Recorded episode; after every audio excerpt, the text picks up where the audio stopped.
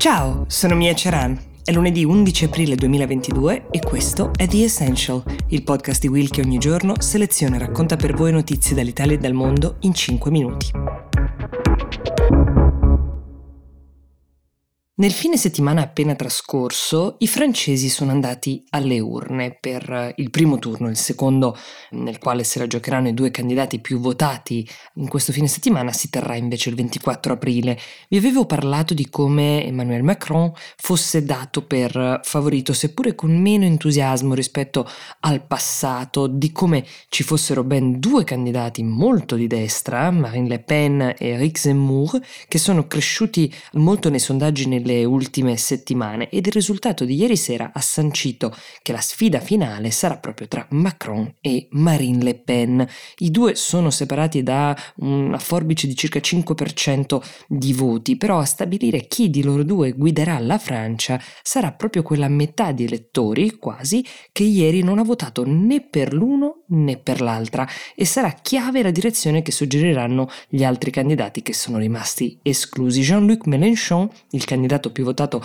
a sinistra non ha dubbi. Non bisogna lasciare alla signora Le Pen neanche un solo voto, ha detto nella sua conferenza stampa, esortando a schierarsi senza dubbio alcuno con Macron e neanche l'altro candidato, quello di estrema destra, Zemmour, ha dubbi, non sbaglierò avversario, ha detto dando il proprio endorsement alla candidata con la quale fino a poche ore prima si era conteso il voto di coloro che cercavano un cambio radicale di direzione rispetto alla linea del governo soprattutto su temi di immigrazione e su temi sociali. Zemmour nel chiedere ai suoi di votare la Le Pen ha voluto ricordare quella che secondo lui è la più grave delle colpe di Macron, ovvero aver fatto entrare nel paese 2 milioni di immigrati. La candidata della destra conservatrice, Valérie Pécresse, invece ha preferito invitare, secondo coscienza, così ha detto, i suoi elettori a schierarsi con Macron più moderato piuttosto che con la Le Pen, che ricordiamo tra le altre caratteristiche ha quella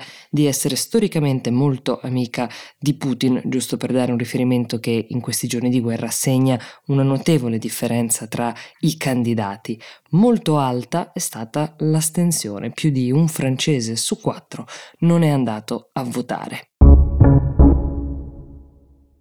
Spostiamoci in Ucraina, come promesso, dove se da un lato le truppe russe si sono allontanate da Kiev, dall'altro nell'est del paese i bombardamenti si stanno invece intensificando, specie nella regione di Luhansk. Zelensky ha spiegato che Putin sostanzialmente sta cambiando strategia, sta intensificando gli attacchi nell'est e nel sud del paese. C'è stato anche un cambio ai vertici delle forze militari russe. Insomma, chi vincerà e chi perderà questa guerra è ancora tutto da decidere, il che rende il conflitto molto vivo e anche la resistenza ucraina ancora viva. Sono aumentati anche i corridoi umanitari, per fortuna arrivati fino a 10 ieri. C'è ancora gente in posti come Mariupol intrappolata da settimane senza corrente, senza cibo, senza acqua, sotto bombardamenti che non sono mai stati interrotti. In tutto questo Boris Johnson è stato il primo leader tra quelli del G7 a far visita a Kiev da quando è iniziata l'invasione russa, ovviamente le acque sono più tranquille, c'è una lieve ripresa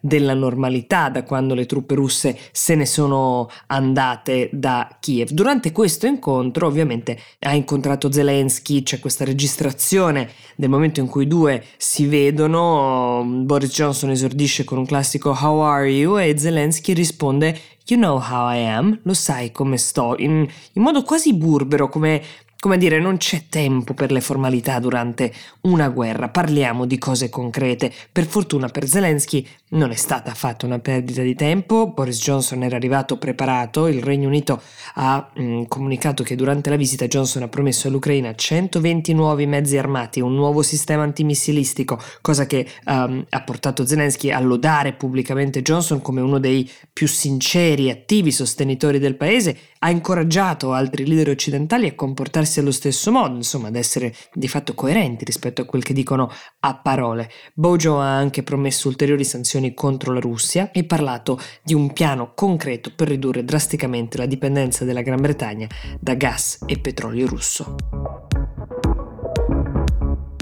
Io vi auguro un buon inizio settimana, The Essential si ferma qui e vi dà appuntamento domani.